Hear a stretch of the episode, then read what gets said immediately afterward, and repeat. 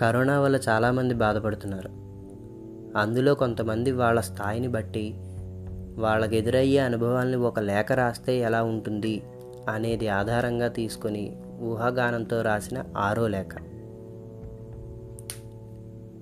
ప్రియమైన భావి భారత పౌరులారా ఇకపై మన జీవితంలో అనుకున్న చోటికి వెళ్ళలేక నచ్చింది తినలేక కావలసినట్టు ఉండలేక రేపటి రోజుకి ఇవాళే ఫుల్ స్టాప్ పడిపోయిందా అనే క్వశ్చన్ మార్క్ ఫేస్ వేసుకుని చూడడానికి కారణమై మన స్వేచ్ఛా స్వతంత్రాలు నాలుగు గోడల మధ్యలోనే మగ్గిపోయేలా చేసిన దేశం ప్రపంచ పటంలో ఉన్నా లేకపోయినా ఒకటే.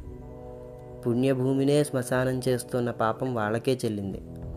శవాల మధ్య సునాయాసంగా బతికేసే రోజు వస్తుందేమో అని భయంగా ఉంది. నిన్నటిని తలుచుకుని రేపు అలా ఉండదేమో అని ఈవేళ బాధపడ్డమే మిగిలింది. కాదు మిగిల్చారు.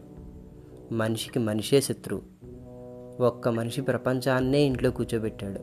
ఇది మన బతుకు. ఛీ! ప్రకృతిని అనుభవించడం మనిషికి ఎప్పటికీ రాదు.